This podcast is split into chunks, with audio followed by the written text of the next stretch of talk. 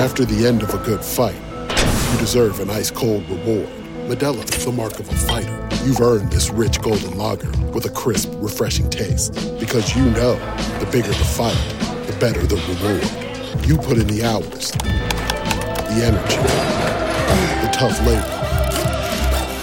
You are a fighter, and Medella is your reward.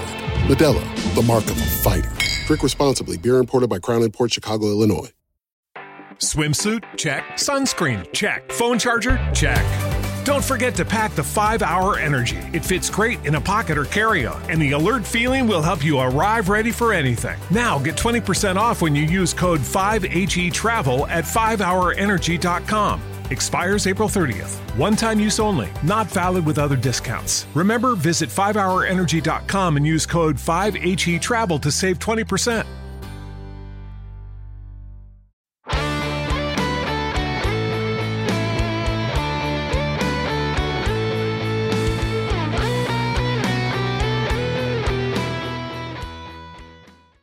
Welcome to this week's edition of the Baseball America College Podcast. I'm Teddy Cahill. Joining me, as always, is Joe Healy, and we will be joined here in a minute by Mississippi State outfielder Tanner Allen. Before we get to all of that, I've got to let you know that the Baseball America College Podcast is presented by Rapsodo. Rapsodo has become the industry standard in player performance data. Coaches use Rapsodo data as a measuring stick for player development and evaluation. The Rapsodo National Player Database is a free service that allows you to see how you stack up against your peers and provides a pathway to get discovered by scouts. You can check out the Rapsodo National Player Database at rapsodo dot com slash national database. All right, Joe, here we are in uh, in December now, and we are we're still talking college baseball here on the Baseball America College Podcast, sticking with you throughout the, the off season. And if you haven't subscribed to the podcast, we greatly appreciate everyone who does so, be that on Apple Podcast, Stitcher, Spotify, wherever you get your podcasts, you can find the Baseball America Podcast. And Joe, it's uh, uh, it, the season is creeping ever closer, although I it, it feels less like that as, as we dip deeper and deeper uh, into the colder weather and, and the winter months. Yeah, winter showed up. Weird thing happened out here. I was... gone for a few days, went on a, a a quick trip out of town, did so safely, trying to trying to be safe, keep everybody safe out there, but, but came back after a period of time, and, and winter happened. The trees are a little more bare, and it's a little grayer, at least it is today, I suppose, but it's kind of funny. It almost looks like a different, haven't been gone long, but it's one of those things where you come back home and it feels a little bit weird because it just looks so different from when you when you left it. More importantly, in that period of time that I was gone, someone stole my trash can. Trash can's just gone. Like, put it out. So here was my dilemma. Trash gets picked up on a, on a you know specific day during the week. I was leaving a couple of days before that. I was like, you know, I, I don't want to leave a couple of bags of trash just sitting in this trash can while I'm gone. Like anywhere else in wooded neighborhoods, you get you get critters. And, you know, I do a good job of trying to secure my trash cans, but those guys are crafty. I don't want to tempt fate and come back to trash all over, you know, the yard or, or what have you. So I go ahead and put it out thinking, you know, the H O A might gripe at me a little bit for having my trash cans out a little too long, but I'll tell my neighbors and I'll tell, you know, people around so they can maybe help me a little bit. If, if something comes up, they can pull my trash can in. Well, I come back, trash can's just gone. I talk to the neighbors. Nope. Haven't seen it. I walk around the property a little bit trying to see, okay, does somebody have... Now, the problem is all the trash cans look the same. There's really not a lot of distinguishing features about them. But I kind of walked around to see, does anybody have two trash cans here? Or is there like a spare one kind of sitting in a weird, weird place? And nope, I, I think the trash can's just gone. So I guess um, I'm going to just start shooting my trash into space or something because I'm not really sure what I'm supposed to do now. I um, thankfully, the city of Durham, I guess I say I'm not sure what I'm supposed to do now, but the city of Durham has been Uh, pretty easy to work with on this. They're going to just deliver a new trash can, which is, has been kind of nice. But in the time being, I don't know when that's going to get delivered, but for the time being, we're going to have to find alternate solutions for our trash, which I suppose is just going to mean Joe pushes the trash on top of the trash can down a little bit harder every time he puts something in there, because that's about all I got. That is. It's just gone. It's just, I don't know. It's not what you expect. That was my biggest fear. So like when people leave town, you you get nervous about the obvious things, right? Did I lock my car? You know, you know, people, you know, sometimes, you know, if you leave your car unlocked, like sometimes you'll have people rifle through things, and it's just kind of a thing that happens in life. It's unfortunate. But, you know, did I lock my car? Did I lock the house? Like, will people know that we're gone? So they they come to the house and take advantage of the fact that we're gone and find their way in. Um, things like that. Those are things you kind of worry about. I, you know, I had a passing, my, my biggest concern was, you know, are people in the neighborhood? Because, you know, I do live in an area where, you know, we do have an H O A that is a little bit of a stickler about things like pulling your trash cans in on time. I was a little bit worried about how that might go over, but I, I never in a million years actually thought that my trash can would just go missing. But, you know, I pulled in and it was like the first thing I noticed, like, where's the trash can? Where's our trash can? And now I'll never know. I'll get a new, I'll, I'll get a fresh new one, which is nice because the, the one I had was a little bit older. So I'm maybe trading in for a new model unless the city of Durham gives me a, a pre-owned trash can, which I suppose is on the table, but just gone. Trash can just gone. So count your blessings, folks. You know, if you're able to bring your trash can in and out of your house every day, you're doing pretty well in my book. You know, you never know what's going to happen this year. And uh, I guess that is, uh, that includes your trash cans. Yeah. Yeah. twenty twenty strikes again. Joe's trash can got stolen. Well, as Joe uh, contemplates that mystery, we, uh, we've got plenty to discuss here on the podcast today. We, as I mentioned, have an interview coming with Mississippi State outfielder Tanner Allen. We're going to talk a little bit about the Dogs, a little bit about him now returning for Uh, another season in Starkville after the draft didn't work out with the, the shortened five-round draft. Uh, he's now back uh, as an integral piece of the Bulldogs offense. Uh, could be a pretty fun season in Starkville, as usual. Um, expectations are high. Talent is high. We'll see where things go for them this spring. Uh, so we're going to get into that with him. We also, this week, in our weekly top twenty-five, we ranked the top twenty-five rivalries in college baseball. Um, sure to be a hot topic uh, as we dissect uh, how we we broke down the, the top of that list. Uh, and we uh, we'll probably get into some summer ball news here. Uh, I wrote over at baseball america dot com kind of a state of where summer ball is after uh, the twenty twenty season was, you know, as as uh, strange as as anyone can imagine, really a totally unprecedented season with a lot of leagues canceling, Team U S A canceling. Where do they stand now as they look to twenty twenty-one, and what happens now that M L B has created two new leagues that go into this space? There've been a lot of questions about that. I tried to answer them. Um, so we, we can get into that a little bit here as well.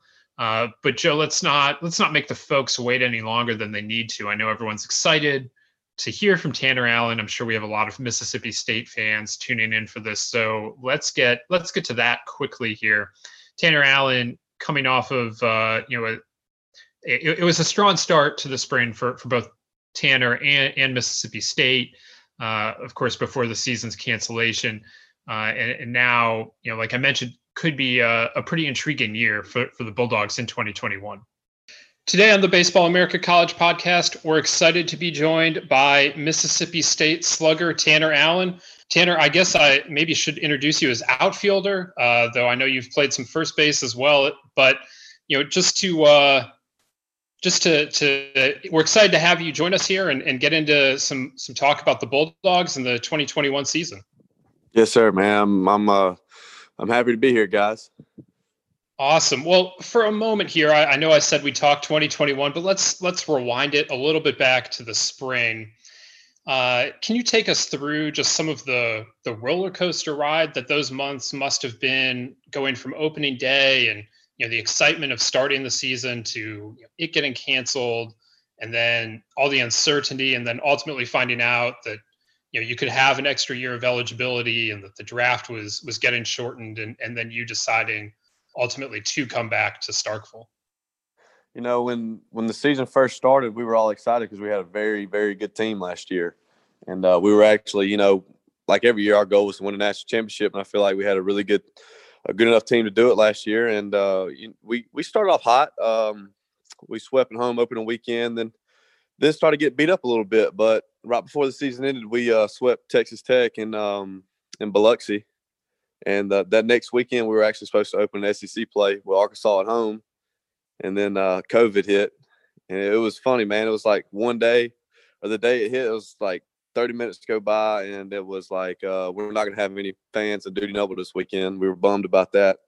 An hour went by, and then there, all of a sudden, there's no College World Series, and another hour went by, and, and the season's canceled. And the next thing you know, I'm in Mobile two days later. So it was it was a wild, it was a wild year. I uh, I'm glad we got an extra year of eligibility because uh, I love Mississippi State, man, and uh, I was excited to be able to come back. Obviously, the draft didn't work out the way I wanted it to, but that's life. So uh, all I'm doing now is, is getting ready for another big year at Mississippi State and have the same goal in mind, and that is to get to Omaha and win the whole thing. Take us through a little bit of, of what your spring and summer was like. I mean, what were you able to do? What did you use to fill your time? Not just from a baseball standpoint, although I'm curious about that too, but but just in general, I have to imagine it's probably a little more stationary than you were used to being that time of year. Well, of course, man. Back home, I actually live uh, in South Alabama, so I'm real close to the beach and, and the water, and my, one of my favorite hobbies is to go fishing. So uh, I, I offshore fished all summer long. I was able to get a little baseball in, um, you know, before COVID really took off. I mean, there was precautions, but like my high school and uh, some of my friends' houses, I was able to, they had batting cages. I was able to hit a little bit and work out. But man, as soon as it, COVID took off, it really shut down everything around here. So the only thing I really had to do was to go fishing. And uh, that was fine by me, to be honest. What, uh, what kind of stuff are you catching out there down, down in South Alabama? Well, offshore, we, uh, you know, snapper season came in, red snapper season came in in June, and then obviously amberjack, king mackerel, stuff like that. We fished a couple uh, offshore fishing tournaments this this past summer, and uh, that was a great time with my dad and some of my best friends, so I really enjoyed that. That killed the time quick, too. That's got to be a nice little uh, situation where obviously you're disappointed that season didn't go the way you wanted, that the draft and then minor league baseball would have been after that didn't go the way you wanted. I mean, it sounds like there are a lot worse fates than having to do some offshore fishing to kill some time. That uh, sounds like a pretty good consolation prize to me. Of course, man. It's, it was, it was a very fun summer. Like I said, though, we were uh, baseball. I, I was still able to do some baseball stuff, but due to the COVID, there was so many restrictions, man. It was, it was tough to get work in. Well, now you're back, uh, or you were back on campus. You guys were able to to get some fall ball in. Just what was it like being back with your teammates after so long being away, and and what um you know what were you working on this fall? This fall was awesome, man. You know, I've never been so ready to get back to school. You know, I was I told my mom, I was like, "You're going to be very surprised when I tell you that I'm so ready to be back at school." And she's like, "Well, I've never heard you say that before." So I was excited to get back. Um, we had a lot of new guys. I obviously had a huge locker room. Um, a lot of young talent, man. We're we're going to be very good. I think uh, this fall, the main thing that stood out to me was the arms we have, and uh, we got a lot of arms. Um, our guys are are very mentally tough. That's one thing that we that we preach in our locker room. You got to be mentally tough, and uh, that's that's what's got us to Omaha. Both my two years, you know. Um, for example, we got swept by Arkansas my sophomore year. After that, that was kind of our punch in the face, and we reacted right after that, and never look back. We're straight to Omaha. So, uh, but we're, we're going to have a gritty group, man. I'm excited for them. You jumped in the lineup pretty quick when after you arrived on campus, and that's not an easy thing to do at a place like Mississippi State with as much talent as y'all have. So what was uh, that like getting to campus, and why were you able to make that transition so seamlessly and jump in the lineup and be a part of it the way you were so early on? I, uh, I was able to play since day one, man. That's a true blessing. I tell everybody I talk to, that's probably the biggest blessing in my life was being able to start every single game until last year I got hurt. But, um, man, I tell these freshmen every day, I'm I'm the old guy in the locker room now, so I got I try to give them some wisdom because I've lived through it. Is uh, you, you got to show up every single day with a chip on your shoulder to prove to the coaches that you deserve to be on the field. And uh, whether it be, you know, staying late, working hard, or even being vocal on the field. You know, all these young guys are so timid and so, you know, they're not used to playing with a bunch of guys they don't know. Well, you still got to be vocal. You know, we play in front of fifteen thousand fans. You can barely hear yourself think, you know, so you got to be vocal and talk and communicate, and that makes a big difference. But, man, that's the main thing was just I, I wanted to play so bad. So I just basically blocked out every distraction that I would have to keep me from being on the field and just – put my head down and went to work, and uh, and it proved, and it actually worked out for the best, and I've been playing ever since. I haven't looked back. I would imagine one of the other ways you were able to get on the field so quickly is your versatility. You played some third base, first base that, that first year. You've moved into the outfield now. Uh, just where do you feel most comfortable defensively? And, um, you know, how uh, how do you handle all of the, the various intricacies of, of all those positions? I feel most comfortable in the outfield. I do. I, I was an outfielder in high school. I was also playing middle infield in high school. So, but I feel more comfortable in the outfield. I feel like uh, my speed makes me a better outfielder than I am an infielder. But, um, man, when I first got to Mississippi State, it was, like I said, it was all about I wanted to be in the lineup. I really didn't care where I played. I just wanted to be in the lineup. And uh, I started at third base opening night freshman year. And then next thing you know, I'm D H. And then, then a few games later, they throw me in the outfield. And a few games later, they throw me at first base. So I've kind of been all over the place. And uh, I really just – my mindset was I'm going to play wherever they need me, man. Wherever I'm going to play to where uh, we're the best defensively and the best offensively with me in the lineup. And um, it worked out for the best, man. I, uh, like I said, I've been able to play every single game that I can remember till last year. So, so I tell these young guys, man, coach is going to find, if you're, if you want to play, coach will find your place. You just got to work your tail off. And uh, that's the truth. Because, uh, like I said, I was I'm five foot ten playing first base. Well, I worked my way over there. You know, I didn't just wake up and start at first base. I earned it. Growing up in Houston, I remember the Jeff Bagwell being a five foot ten first baseman. So it, it can happen, kids. That's uh, that's for sure. um, you you mentioned earlier just the, the the arms you guys have on the roster. I mean, there's some ridiculous arms on that team that really hadn't even had a chance to to shine yet. And you're taking live A Bs against them in the fall. Is that? Is that fun? Do you embrace that challenge, or do you spend a lot of time just really hoping that you could face some some arms on that have a different jersey on because what what, what you guys are running out there is so good? Man, I love facing our own guys, and they love facing me. It's so we're so competitive.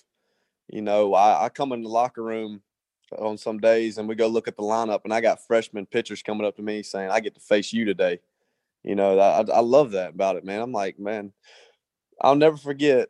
Freshman year, we're going. We're facing Casey Mize on the mound, and and I told Jake Mangum before I went up to the plate, and the dugout said, "Man, this is why I came to S E C to play face guys like this." He looked at me in the eyes and said, "He came to the league to face guys like you." And I said, "Man, that stuck with me, you know." So it's we're so competitive. We love facing each other, and uh, that's a great thing. It's a good thing we learn each other's strengths and weaknesses and be able to help each other off of it. But do, don't get me wrong. These guys, they learn how to pitch you. It gets pretty tough because they're so talented, man. I tell our young hitters, I'm like, guys, these guys are so good. You got to accept the fact that you're going to fail over half the time. And after that, as soon as you fa- accept the fact that you're going to fail, you'd be surprised how much you succeed. So uh, quit trying to be perfect and just go up there and have good at-bats. You mentioned facing Casey Mize. Is he the best that you've faced in college, or, or who would you uh, who'd you throw up there? Casey Mize in college is probably – yes, he's probably the best arm I've faced. He was really, really good. Um, I'd say Isaiah Campbell from Arkansas last year, or my sophomore year, was very good. He had a sneaky fastball. But, man, the best arm I faced in my career, I know this is sound crazy, was a guy from Japan when I went to, when I played for U S A my sophomore year, the U S A team. We were playing Japan. He threw game one, game three, and game five. And this guy was ninety, ninety-two, ninety-five with like six different pitches, and it was unbelievable, man. I can't tell you how many bats I broke facing that guy. He was the best pitcher I've ever faced. The the remarkable thing about that, when you watch, when when I watch U S A, you know, play teams from Japan or, or Korea, is just the way that they pitch is a little differently. So you have to contend with so much more spin than maybe you're used to here. It, it was is that part of, you know, what makes him and, and those guys so difficult? Oh, for sure. Those guys have unbelievable spin rates on their fastball. And uh, it, it looks like it, it'll the radar gun will say ninety-three, but it's probably playing ninety-six because it spins so hard. But they have really good off-speed, and they can mess around with your rhythm too. You know, they're, most guys, have, their pitchers have really slow rhythm. It's a real slow rhythm. Then all of a sudden it's ninety-five right on top of you. So it's it's tough. But that guy can make the ball move any direction and put it wherever he wanted it. So uh, it was it was unbelievable, man. I'll never forget that till the day I die. One of the, the, the big developments in the Mississippi State program in recent years has been the development of the, the new dude, the building of the new dude. And that's obviously just a, an incredible palace for college baseball. How do you put into words what playing in the new dude is like?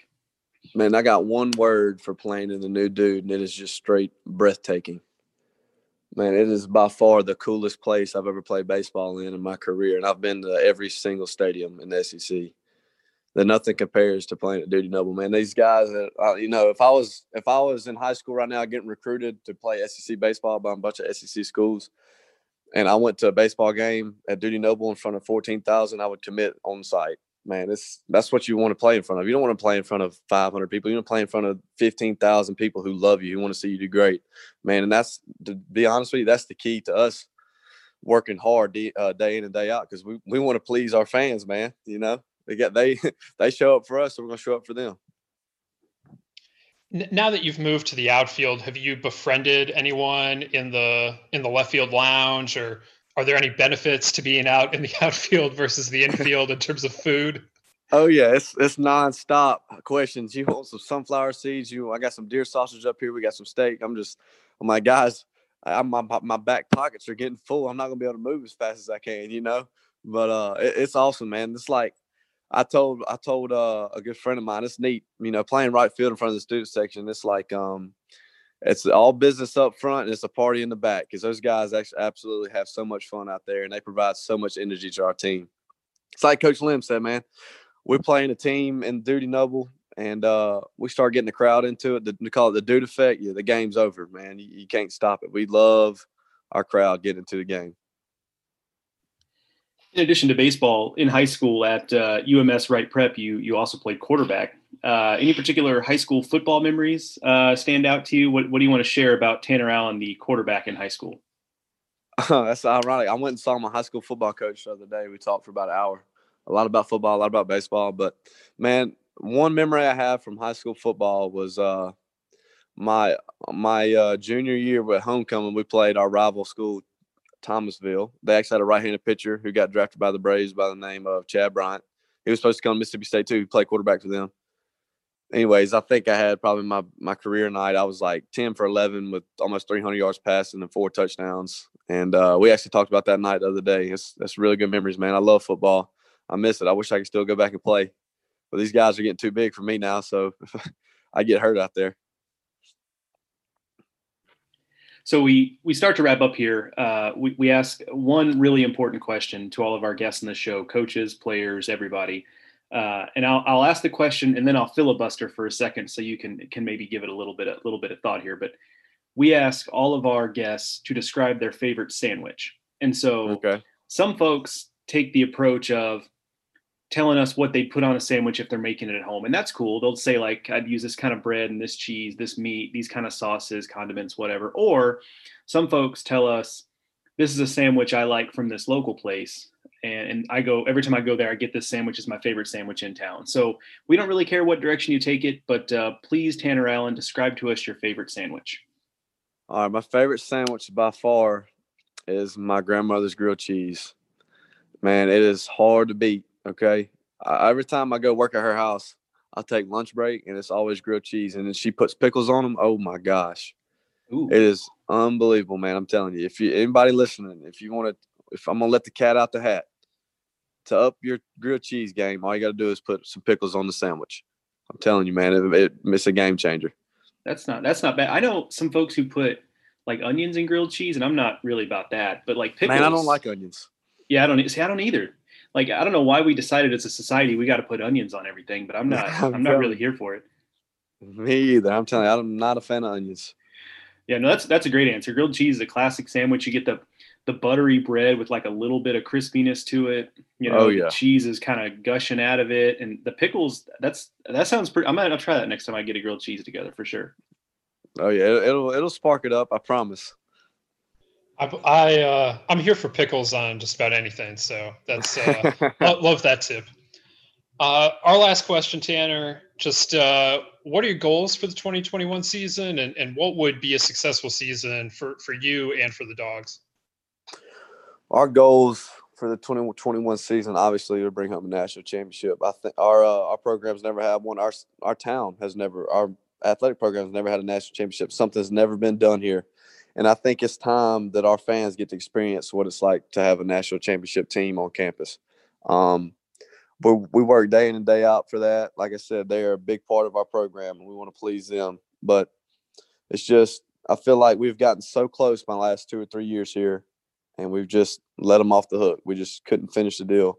But I feel like we got the team this year. If we get there, we can do it. So uh, I feel like, um, like I said, the draft didn't work out for me. I came back for a reason. I feel like the Lord sent me back to Mississippi State for a reason. That is to lead this bunch to a national championship, man. I'm going to do everything I can in my power to uh, to get us there. And uh, I'm excited for it, man. We're going to be very good. Well, we're going to be excited to see you guys play. Uh, can't wait to to see what the Dogs look like in twenty twenty-one. Uh, see you go out on the diamond and see all those arms you're talking about. You know, I know it's going to be a fun one for, for you guys down there, and we're looking forward to watching it, uh, you know, from home and, and hopefully down in Starkville as well. Of course, guys. It's going to be a fun year.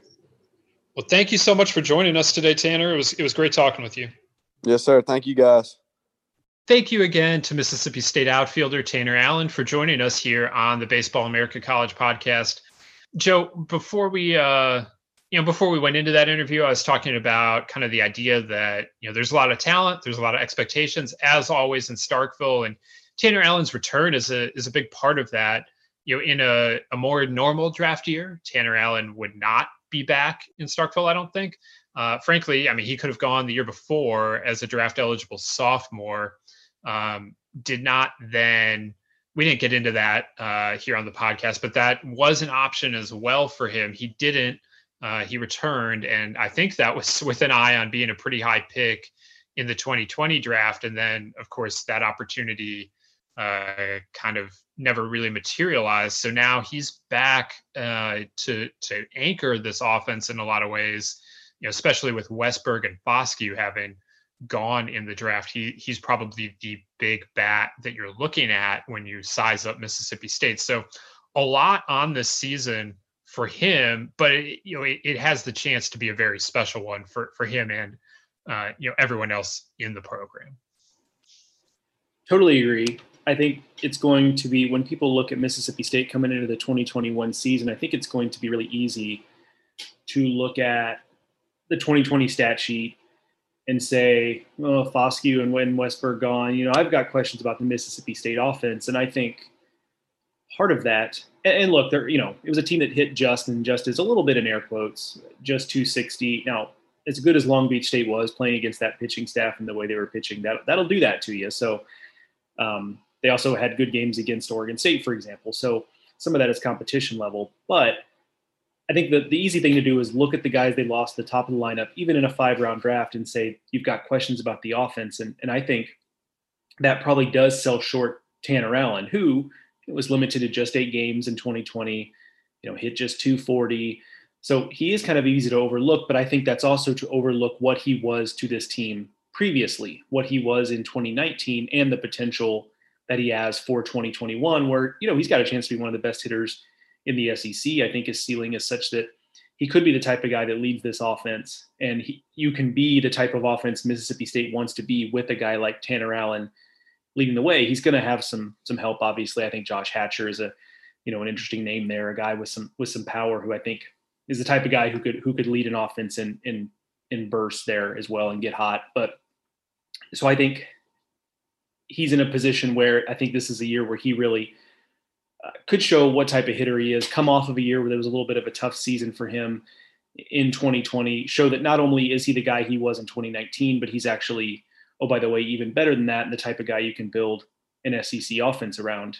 You know, there's also balance here. He talks a lot about, and we asked him about going up against the Mississippi State pitchers in practice and what that experience is like. And it's an interesting pitching staff, and it's, it's a pitching staff when you talk about guys like Christian McLeod, Eric Sarantola, Will Bednar, for example. I mean, those are guys that, those are names I know, but I'd be lying if I told you I knew a ton about them or saw a lot of them last year, just because we didn't have the opportunity to. We were going to see plenty of them in S E C play, don't get me wrong. But the season was young and, you know, just hadn't had a lot of opportunities to see those guys. And so there's a little bit of mystery around that Mississippi State pitching staff, but but to his point and the point that you've made about this group before is I think it's a, it, it's a group that I think is going to burst onto the scene a little bit in twenty twenty-one. So I think, I think it's a team with a lot of balance, but but I think an offense, you know, as you threw this to me, an offense led by Tanner Allen at Mississippi State, I think is going to be in a pretty good place.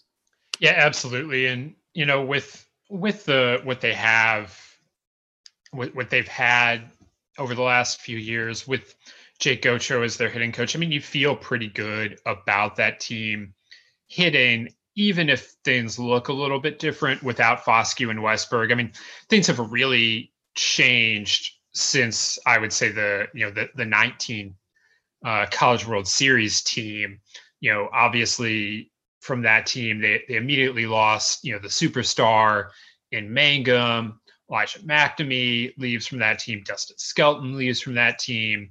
Um, you know, and, and now Fosberg and Westberg, Foscue and Westberg were, were two huge pieces from that group as well. And, and they're now gone.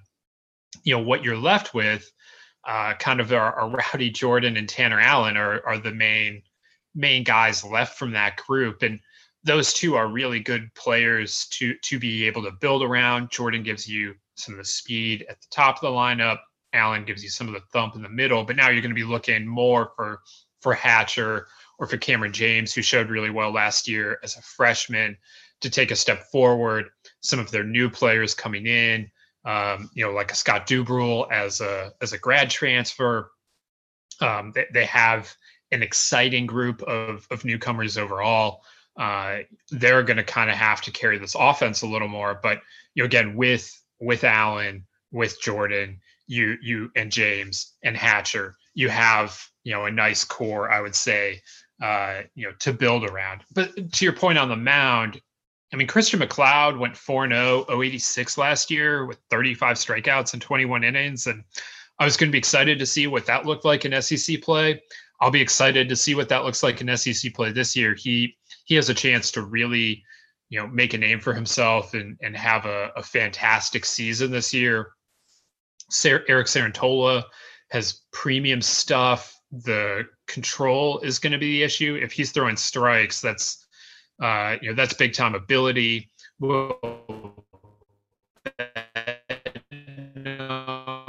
Has a huge arm.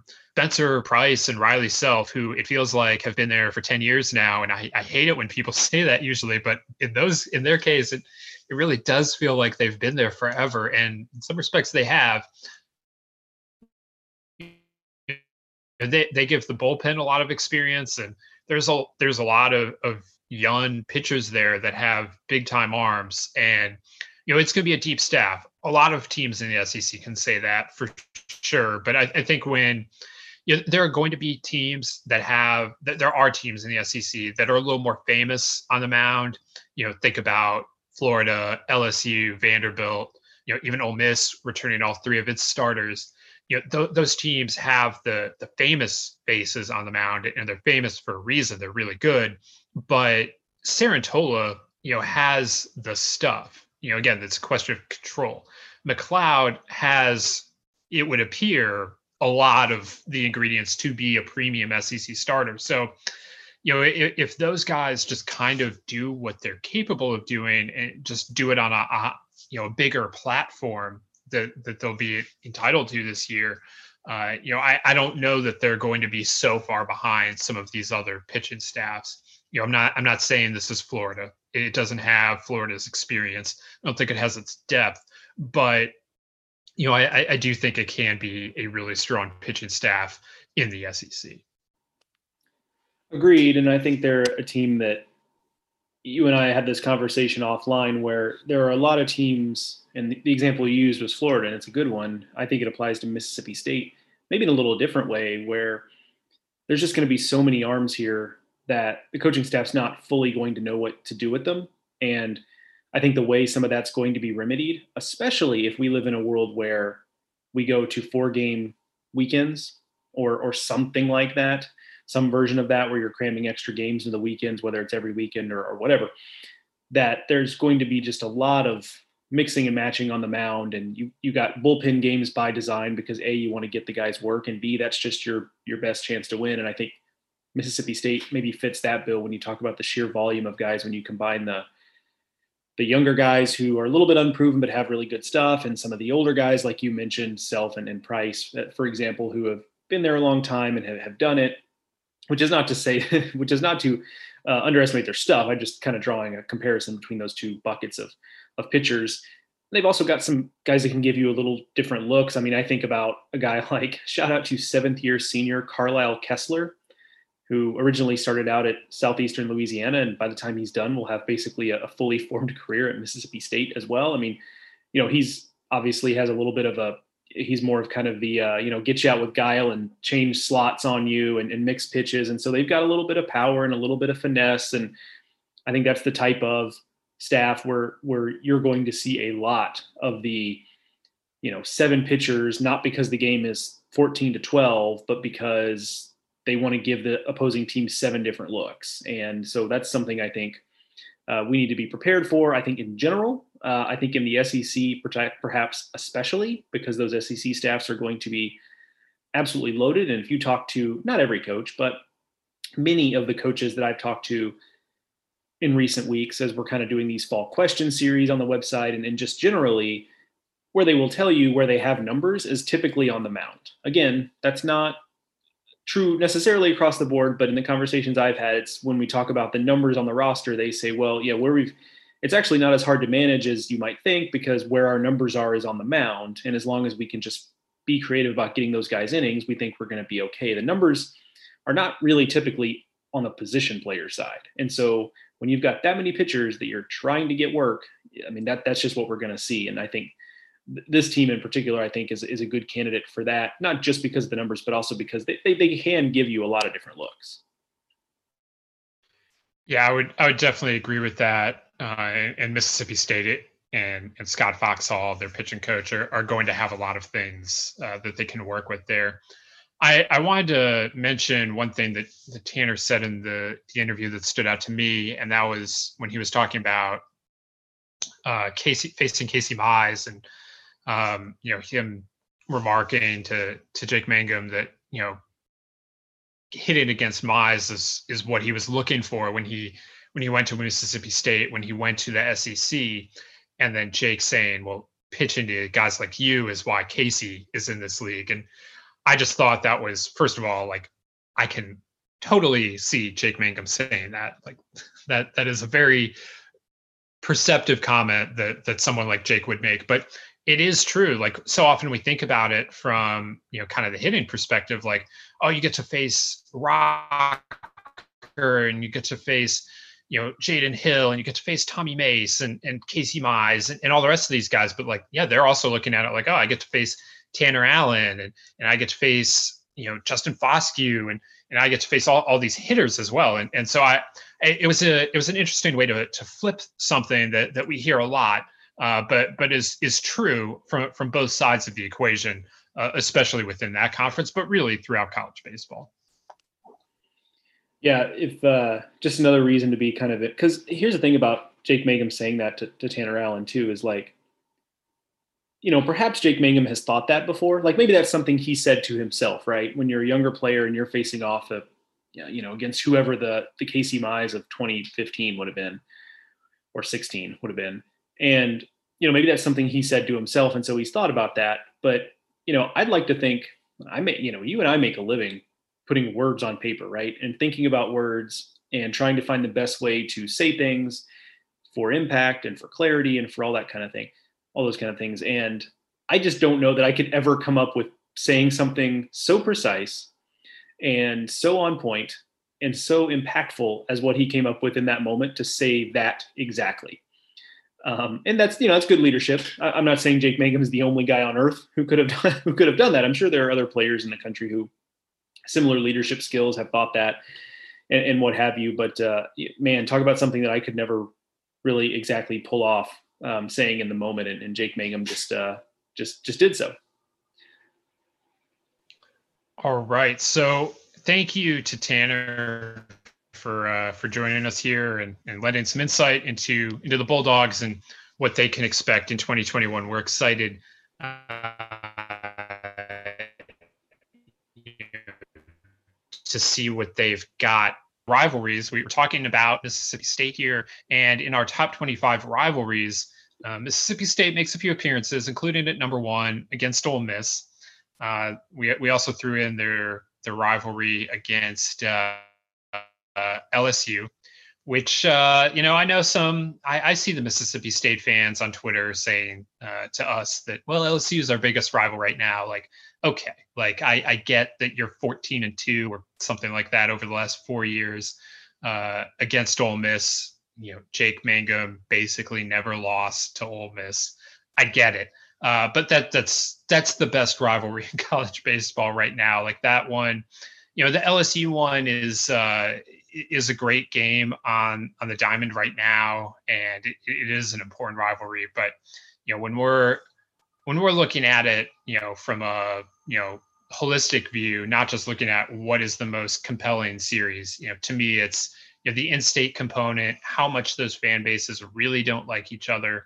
How much you know the teams want to win that, and and I, you know, I, I love the the Ole Miss Mississippi State rivalry and and what it means and and the crowds and you know the fact that it's in state and that they play four times a year. You know the the midweek game in Jackson, the Governor's Cup, in addition to the uh, you know the S E C Weekend Series. It's a it's a fantastic rivalry with with a lot on the line, seemingly every year in the S E C West.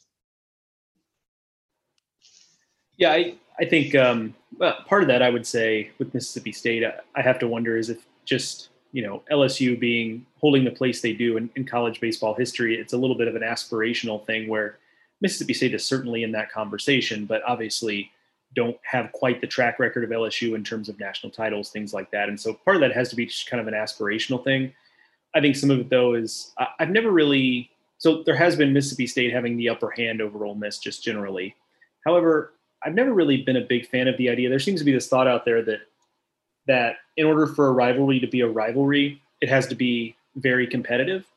And I agree, generally speaking, right? So I went to Sam Houston State, and while a lot of people at Sam Houston State, when they play A and M or Texas or whomever in baseball, because they don't really play in, in football and even basketball, but in baseball or the other smaller sports, um, you know, they're really excited to beat those teams. Um, I actually remember when I was at Sam Houston State, the basketball team beat the Bob Knight coach Texas Tech. And that was a huge deal on campus, right? Even though in the grand scheme of things, not a really important win.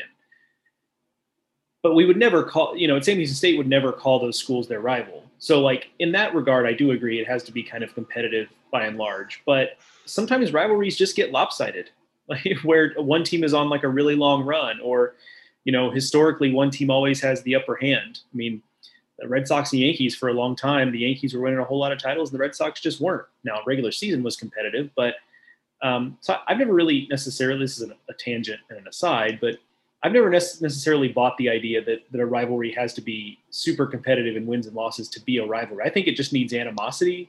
I think it needs kind of something that it's rooted in, whether it's the geographic proximity, whether it's a particularly close set of games or consequential set of games in its history that kind of made it so, recruiting rivalries, things like that. There, I think those things are are more important than kind of the wins and losses, understanding, of course, that there's there are degrees of this. Again, we but when you're talking about at the at the highest levels, I, I just don't know. I think the wins and losses are, are part of it, but I've always just thought of people saying that it has to be competitive to be a rivalry was a way that the team with the upper hand could look down on their rival and try to contend that it wasn't actually a rivalry when they know better. Yes, one hundred percent that. You know, when I the, the most egregious example of this I can think of is, I think it was Mike Hart, former Michigan running back,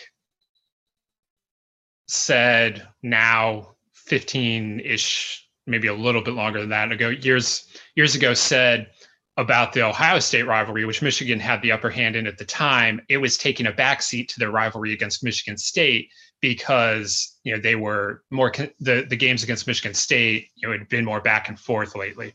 Well, fast forward now, the next fifteen, sixteen, seventeen, however many years ago, Mike Hart said that, uh, Michigan has won one game against Ohio State. So if you're going to say things like that, A, you better be ready to back it up, but B, like, you know, understand that just because you're on the flips, you're just because you're on one side of it now doesn't mean that you won't be on the flip side of it later, especially when it's something like two schools in the same state in the same conference.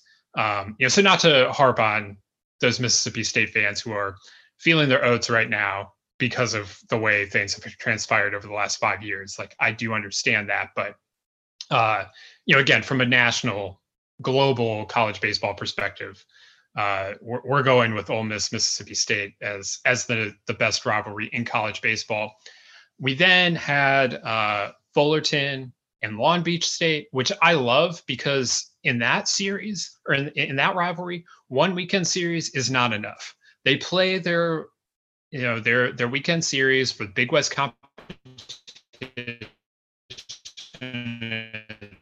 the end of the year every year, uh, but they all play a non-conference that they they look at it and say, you know, three games, we've got to play six times a year. Um, there's no other rivalry like that in the country, uh, and you know, so went with that ahead of Clemson and South Carolina, which often gets talked about as one of the best in the country, deservedly so. Uh, it has a, a unique setup, you know, with the, or, or it kind of used to be unique. Other places, uh, other rivalries have been moving to a, a similar setup where they, you know, they play a home game in Columbia, they play a neutral site game, and then they finish the series at Clemson. I may have that backwards, uh, but the point is it moves across three different venues, across three different days, very engaged fan bases. South Carolina loves its college baseball. Not surprised to see. For me, those are like the the top three. And then I would say the the Florida threesome of Florida, Florida State, and Miami, right there w- with those other three. Th- those that that grouping, I would say, is the the the top end for me. Uh, but I mean, you've got Bedlam, Oklahoma, Oklahoma State. You've you've got, you know, like I said, Mississippi State, L S U. You've got U N C, North Carolina State. Th- there's a lot of really good rivalries there in the top ten, uh, but there is something about that top four for me that's kind of separating from the rest of the pack.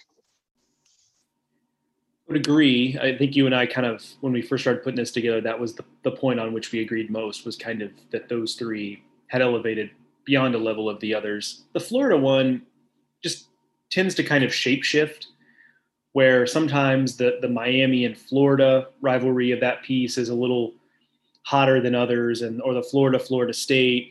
Uh, and because Florida's been so good, it's probably been a while since the Florida State-Miami part of that rivalry was the hottest. But th- that kind of does shape shift, which I think kind of makes it fun, because it, it it takes on different different meanings. Where you now you've got Miami and Florida State are kind of in the in, in conference, obviously, and, and Florida's in a different conference altogether. So that lends itself to Florida State and Miami kind of settling things. Perhaps well, I, I also more. like the fact that in that trio, you have different setups. So you have Florida State and Miami playing an A C C conference series. You have Florida and Florida State playing this midweek series over the course of three weeks, moving Tallahassee, Gainesville, and in Jacksonville. And then you have, you know, the, the annual second weekend of the year, third weekend of the year, second weekend of the year, uh, Miami playing a, a normal weekend series against Florida. So I like that it has like these three different feels. It has this early season non-conference big time series. It has this midweek, you know, series, which makes it fun, multiple weeks out of the year. And then you, you also have, you know, the, this pretty consequential A C C series, all, all in the mix there. Yeah, agreed. Just a, a fun one overall. It's, it's probably one of the, I, I have a lot of fun kind of following that one year to year, because there are layers to it. As, as kind of a, uh, a, uh, I forget what they call it in professional wrestling, a triangle match when it's three people. I forget what they, what they call it there, but, but yes, a triple threat match. There it is, a triple threat match in the Sunshine State. Um, there were, as I was putting, helping put this together, I thought about some of these rivalries that, that might pop kind of in the next, you know, five to ten years, if we were to do this down the road. Like, will some of these rivalries, so many of these rivalries, I guess I should start here. Some of these rivalries are so hard coded, it's hard to see things changing in terms of its place in the hierarchy. There are some, though, I think that have some mobility. A couple that I thought about were, one is Georgia and Georgia Tech. Part of the reason uh, is that, that they are now playing, or at least hope to play, this as a weekend series, as opposed to, and they did so in twenty twenty, but prior to that, they were doing it as a series of midweek games. So I think that helps.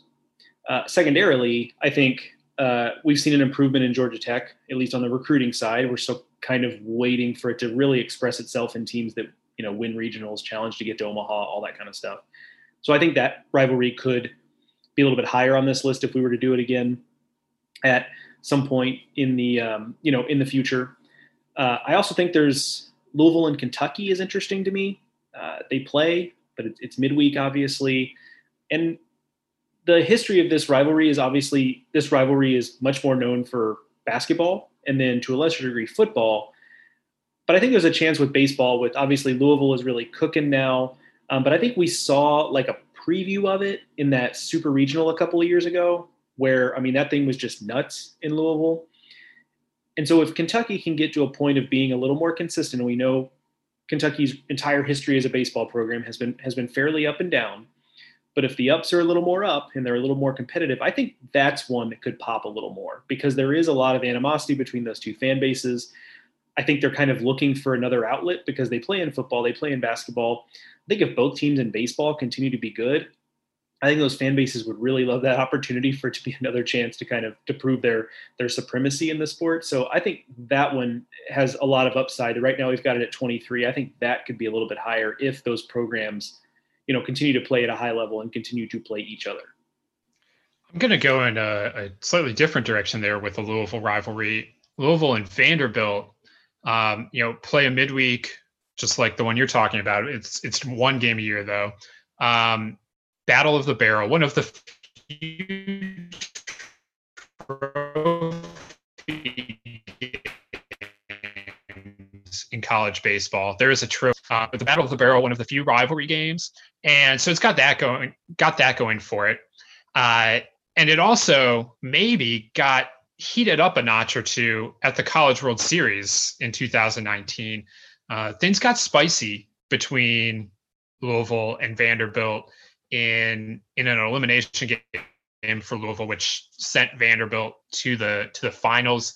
You know, that's the game when Luke Smith was yelling, um, you know, coming off the mound in the eighth, seventh, whatever inning that was. Uh, and then Vanderbilt flips it on him, comes back, wins the game. I wish they could have played in twenty. That would have helped. But, you know, there's still a lot of players on both those teams, including Luke Smith, uh, who were at that game in two thousand nineteen. And neither one of those programs looks like it's going anywhere anytime soon. Uh, so I, I like I like the idea of that one over the next few years, maybe gaining uh, a little more prominence. I would love it if they played more often. I don't think that's going to happen. I don't think it really fits with either team's scheduling philosophy to turn that into a weekend series. But if they did, it would be fantastic. Agreed. There are a couple on here that I think people may, I don't want to say they'd be surprised, but just are a little bit more off the, off the radar. Uh, one is, is near and dear to my heart as a Houstonian. That's Rice and Houston. So in, in the blurb, I talk about. Do they have that, a trophy for the Silver Glove? You know, I don't know if they have an actual physical trophy. You'd think I'd, I'd know that, but I, I don't know that they actually pass around a, a silver glove. Um, I'm not really sure. I guess suppose we can we can look that up a little bit, but um, but that is an interesting one because it it um, it came it came of age at a, you know in the in the in the early two thousands when that, that rivalry was was hottest. Those those two teams were both kind of challenging to to get to Omaha. Houston never got there. Rice, of course, did on a number of occasions, but. That one's interesting, not because of just the proximity. Those campuses are not that far apart, but they're very different universities. Um, you know, it's, it's, you know, a small private school in Rice. Um, and then you've got a huge public school in Houston that has spent the better part of the last couple of decades trying to fight the reputation that it's a commuter school uh, located off the interstate. And, you know, Houston has done a good job in that with their kind of the academic side and the athletic side, but there's always kind of been that tension there, I think, because it's just two very different institutions on top of being, for a long time, two very good baseball programs. U C F and U S F is, is kind of similar, but it, I think it's because I think what those two programs are trying to do is so similar. They're in the same conference. They're both always going to be in the shadow of those Florida, Florida State, Miami teams we talked about. They're kind of fighting to try to just get little moments in the sun out of those shadows. And I think those two Uh, certainly those two fan bases don't care for each other, but I think it's because it's it's a little bit like the Spider-Man meme where there's the two Spider-Men pointing at each other. And I'm sure someone who knows more about that dynamic could maybe tell me if I'm right or wrong on that. But my perception has always been that those are two similar schools in that they're fairly new schools. They're fairly new athletic departments. They both are, you know, moved up to Division One, you know, as, as they grew from the, the lower levels of, of college athletics.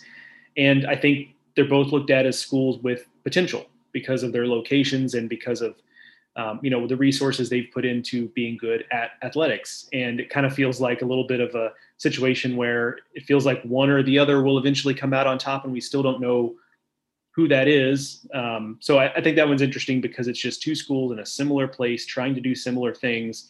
And it feels like there might not be necessarily room for both of them. The uh, the good old war on I four there. Um, that's actually yeah, so just, I, I'm sure this joke has been made, but that's actually just what like daily traffic on I four is actually like, the war on I four. Uh, I, I am sure you're not the first to make it, but that doesn't make it any less true. That, that there's there is something to be said for that. Uh, so we had fun putting that together. I'd encourage you to check it out over at the website if you have not done so already. And you can let us know uh, what we got wrong, because uh, I'm sure sure some people have some opinions about that. Uh, okay, Joe, I we I mentioned there was some some summer ball news that, that we wanted to get to touch on a little bit. I wrote kind of an update to where summer ball stands now, following an unprecedented year and with the creation of these two new leagues that have M L B backing. That's the Appalachian League, which uh, formerly was a, a rookie ball league and now is, you know, completely transferred to being a college summer wood bat league, and the M L B Draft League, which was created in the footprint of the old New York Penn League, which has been disbanded, had been a short season league.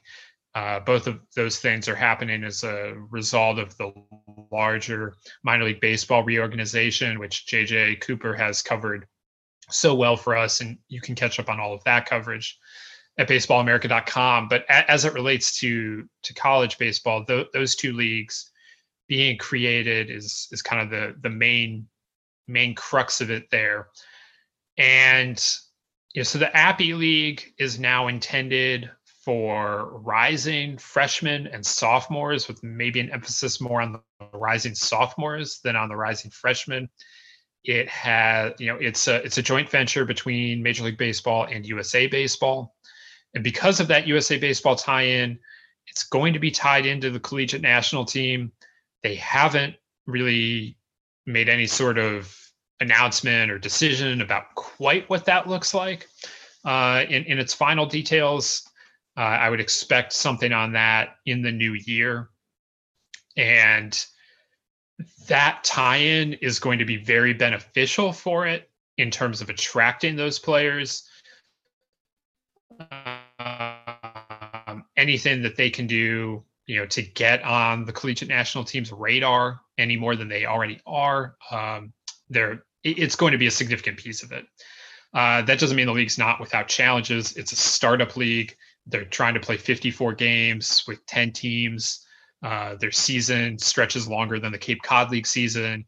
Um, they have probably a reduced player pool by saying that they want to emphasize the, the rising freshmen and sophomores. Uh, finding pitchers in that category is going to prove not easy, I would I would guess, because finding pitching is probably the hardest thing about summer ball right now. Uh, so that that's that league. The M L B Draft League is designed for any draft eligible player, but an emphasis on college juniors and seniors. And they're gonna, you know, play basically as a showcase to scouts. Uh, they have six teams leading up to the draft, which will now be held in July in conjunction with Major League Baseball's All-Star Weekend. So that gives those players a pretty healthy dose of time to be playing in a league that's going to be run by Prep Baseball Report. Um, and, and just get seen by more scouts. I, when I was talking with, with Carrick Jackson, who was hired away from Southern to be the president of, uh, of the league, you know, his, He was talking a lot about players who get under-scouted for a variety of reasons. Maybe they got hurt. Uh, maybe they're in a, a part of the country that generally gets under-scouted. Typically, those are, you know, either more remote places or, or colder places where you have less of a chance to get your cross-checker in to see a player. Well, now you have more of a chance to get to get a cross-checker in because, you know, they can go in and see them in, in this league. Or or maybe they're, you know, it, for their college team, they're playing third base because they have a really good shortstop that they're playing behind, but they think they can play shortstop, and this league is going to give them an opportunity to prove that, yes, they can play shortstop. So, you know, a, a, a kind of diverse group of players that that this league can draw from. That's going to be interesting to see how that plays out. You know, how how heavily scouted it, it is, and, you know, what opportunities arise from there, what players are going to be comfortable going to play there leading up to the draft, knowing that by playing there, there are some risks. It's not just reward. There's the risk that you go and you get hurt, or that you, you know, go and you play and you don't play as well as you expected to. And then that's the last thing on everyone's minds going into the draft. So I, I'll be interested to see who, who goes, who's willing to go play in that league. But two interesting leagues that M L B has positioned purposefully on either side of the Cape Cod League, which they are, to this point, not trying to encroach on, trying to keep as the pinnacle of summer ball, uh, you know, for those players, for the, the premier players, especially going into their their junior season in college. Um, the Cape right now is still drawing the top rising sophomores in the country as well. So I don't know how that is going to work with the Appalachian League. That's just going to be something that we're going to have to see play out over the next couple of years. And, and an important thing to remember before, you know, I, I throw this to Joe and we, we get into maybe a little more conversation, is that it is awfully late in this in the year to be trying to launch a summer league. So what these leagues look like in twenty twenty-one is not what they will look like in twenty twenty-two and beyond, in, in large part because, you know, these are leagues that don't yet have coaching staffs, whereas pretty much every other summer league has been spending September, October, November, you know, filling out their rosters.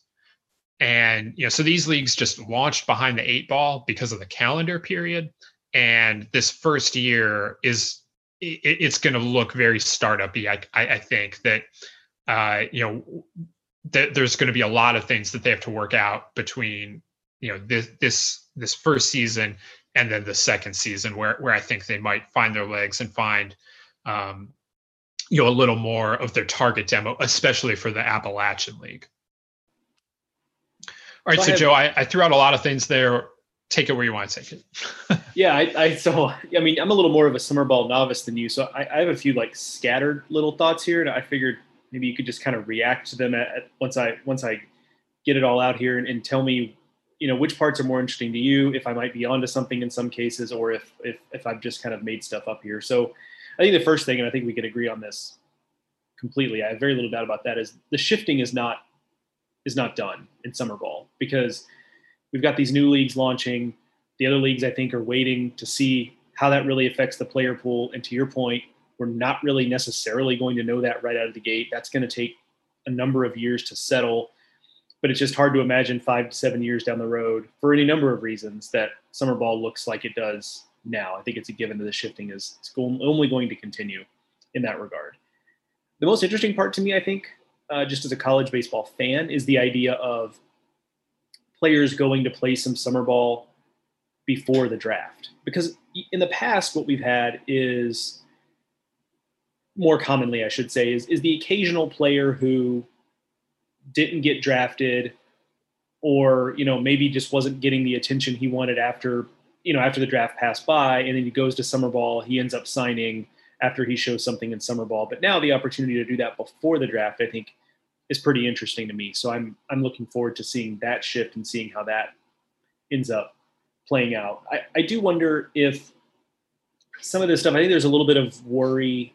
Um, maybe it's, maybe it's more intrigue just about how splintered summer ball will become. And maybe, I think maybe more so some summer leagues dying, which that just kind of happens. There's like a natural life cycle to these things, but the established leagues, I think, will be okay. But maybe some of these leagues and these teams lessen in prominence. And, and maybe that's ends up being true to some degree. But I also think that one thing that gets underplayed in summer ball is, is yes, I think the Cape and, and Team U S A are well established, and maybe these leagues by M L B will have a level of coaching or a level of organization to them that they become so attractive that it it changes this um, this paradigm a little bit. But I think one thing that gets underplayed when it comes to thinking about summer ball is the fact that their college coaches tend to send players to places where they trust the coaches as much as the league in a lot of cases. Now, they're going to give them the chance to go play at U S A or play at Cape Cod. But in terms of player placement, there's a reason why you'll look at rosters and you'll see six guys from one team on that roster.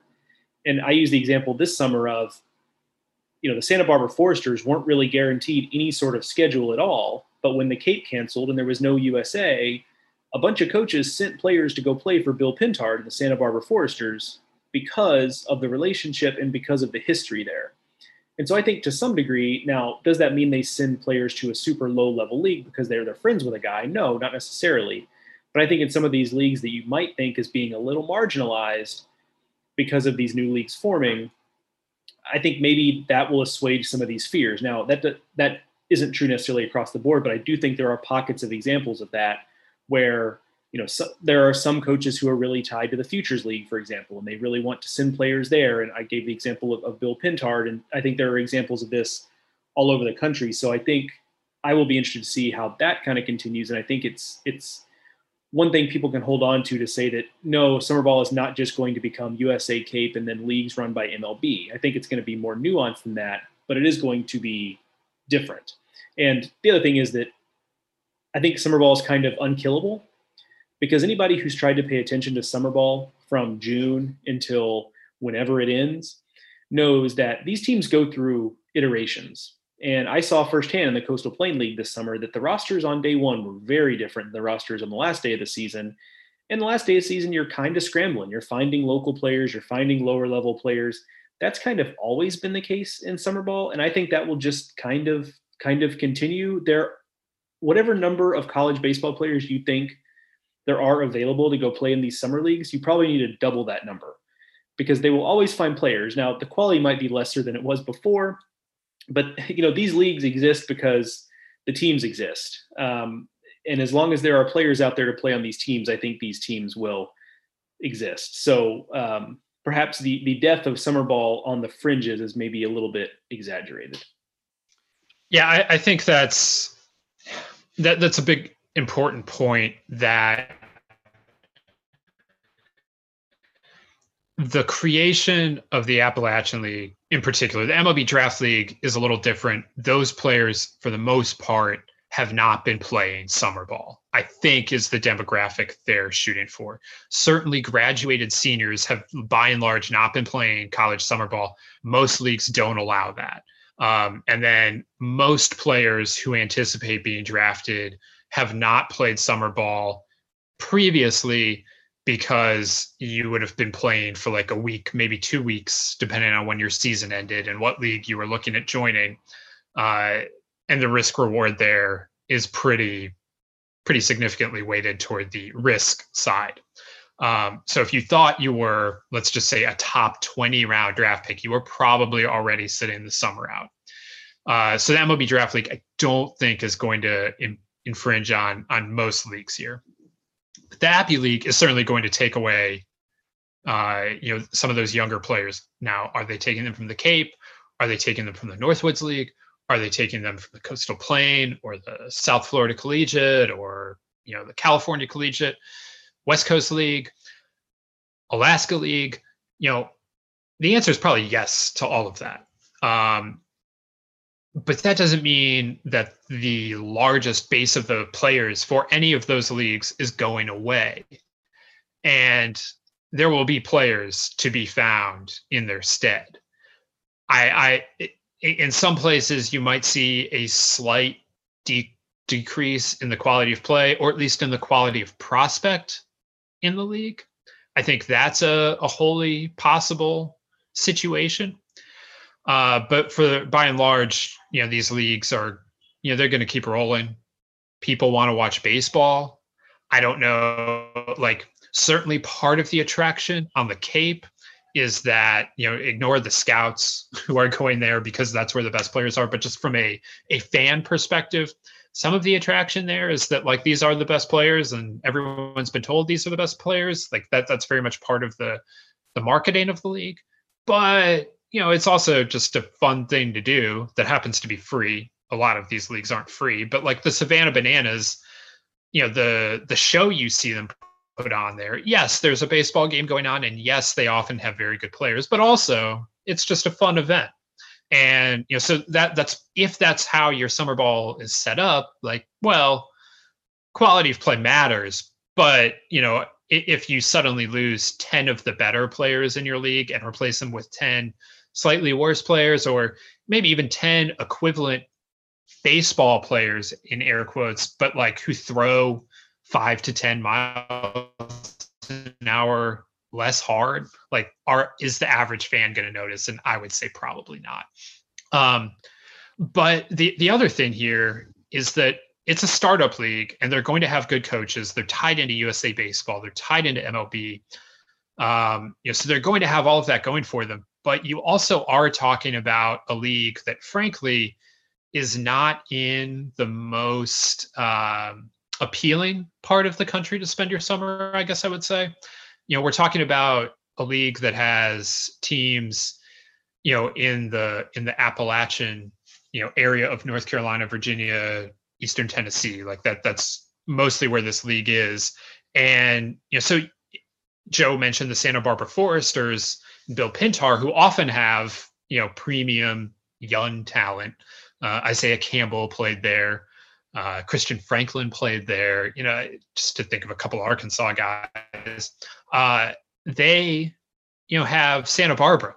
They're, you know, if you listen to our podcast with uh, with Andrew Checkets on, you you heard some of the virtues of Santa Barbara. Like it's a, it's just a really nice place that's on the beach. You know, Burlington, North Carolina, is not on the beach, and you know, so some of this is going to be. There, there's going to be a certain pl- kind of player that wants to just go play in that league no matter what. And then there are going to be other players that want to stay closer to home.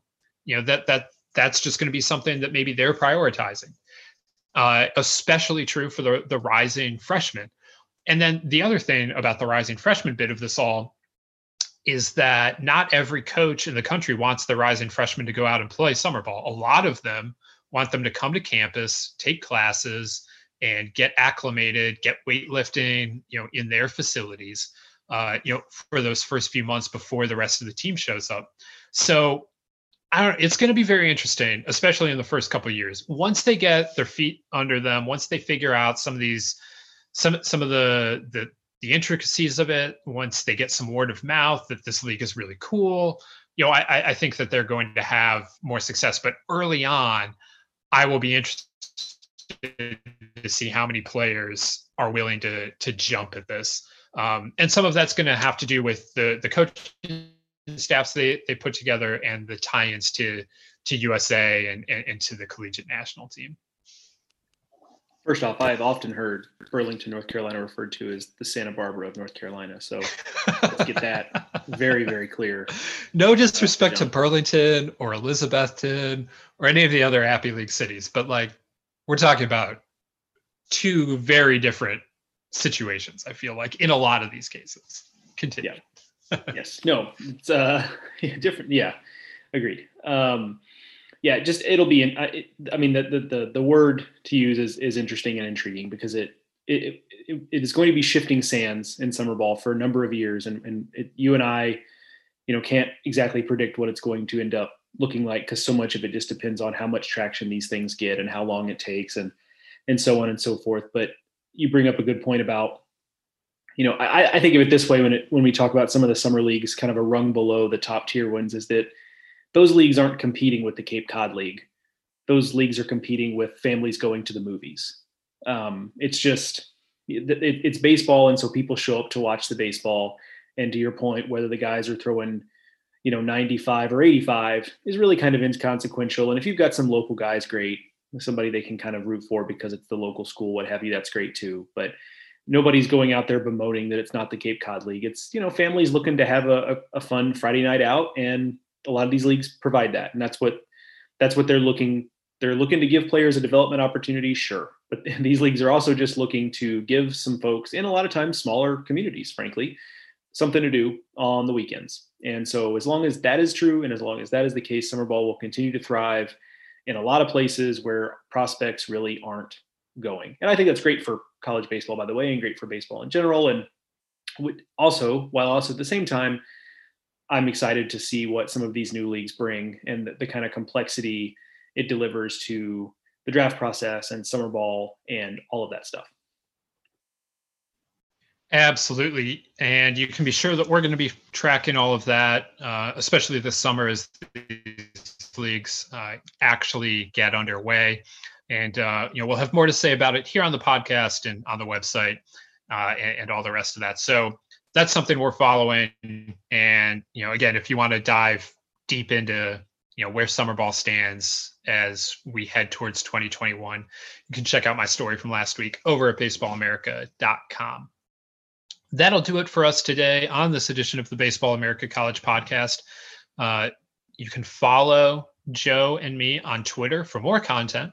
Uh, I am at Ted Cahill. Joe is at Joe Healy B A. There's a lot going on on the website, in addition to my summer ball story and uh, this week's top twenty-five, uh, especially if you're into the pro side as well, the top tens for every team in Major League Baseball. Uh, their top ten prospects are rolling out. We're into the central uh, divisions now, the West division's coming soon, and the East division's all online already for you to peruse. And while you're there, you can pre-order your copy of the Baseball America Handbook, which has the full top thirties and everything else you've come to know and love about the handbook. Uh, so you can check that out at baseball america dot com. We will be back here with another edition of the podcast next week. In the meantime, we would greatly appreciate it if you can subscribe if you haven't. And remember, you can do so at any of your favorite podcasting apps, Apple Podcasts, Stitcher, Spotify, wherever you get your podcast, you can find the Baseball America podcast. So thank you again to Tanner Allen for joining us today. Thank you all to listen for listening. Thank you to Rapsodo for presenting the podcast. And remember, you can check out the National Player Database at rapsodo dot com slash national database. For Joe, I'm Teddy. We'll talk to you next week on the Baseball America College Podcast.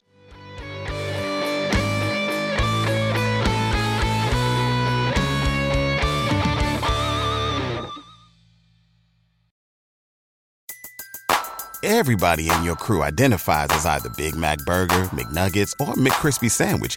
But you're the Filet-O-Fish Sandwich all day. That crispy fish, that savory tartar sauce, that melty cheese, that pillowy bun. Yeah, you get it. Every time. And if you love the Filet-O-Fish, right now you can catch two of the classics you love for just six dollars. Limited time only. Price and participation may vary. Cannot be combined with any other offer. Single item at regular price. Ba-da-ba-ba-ba.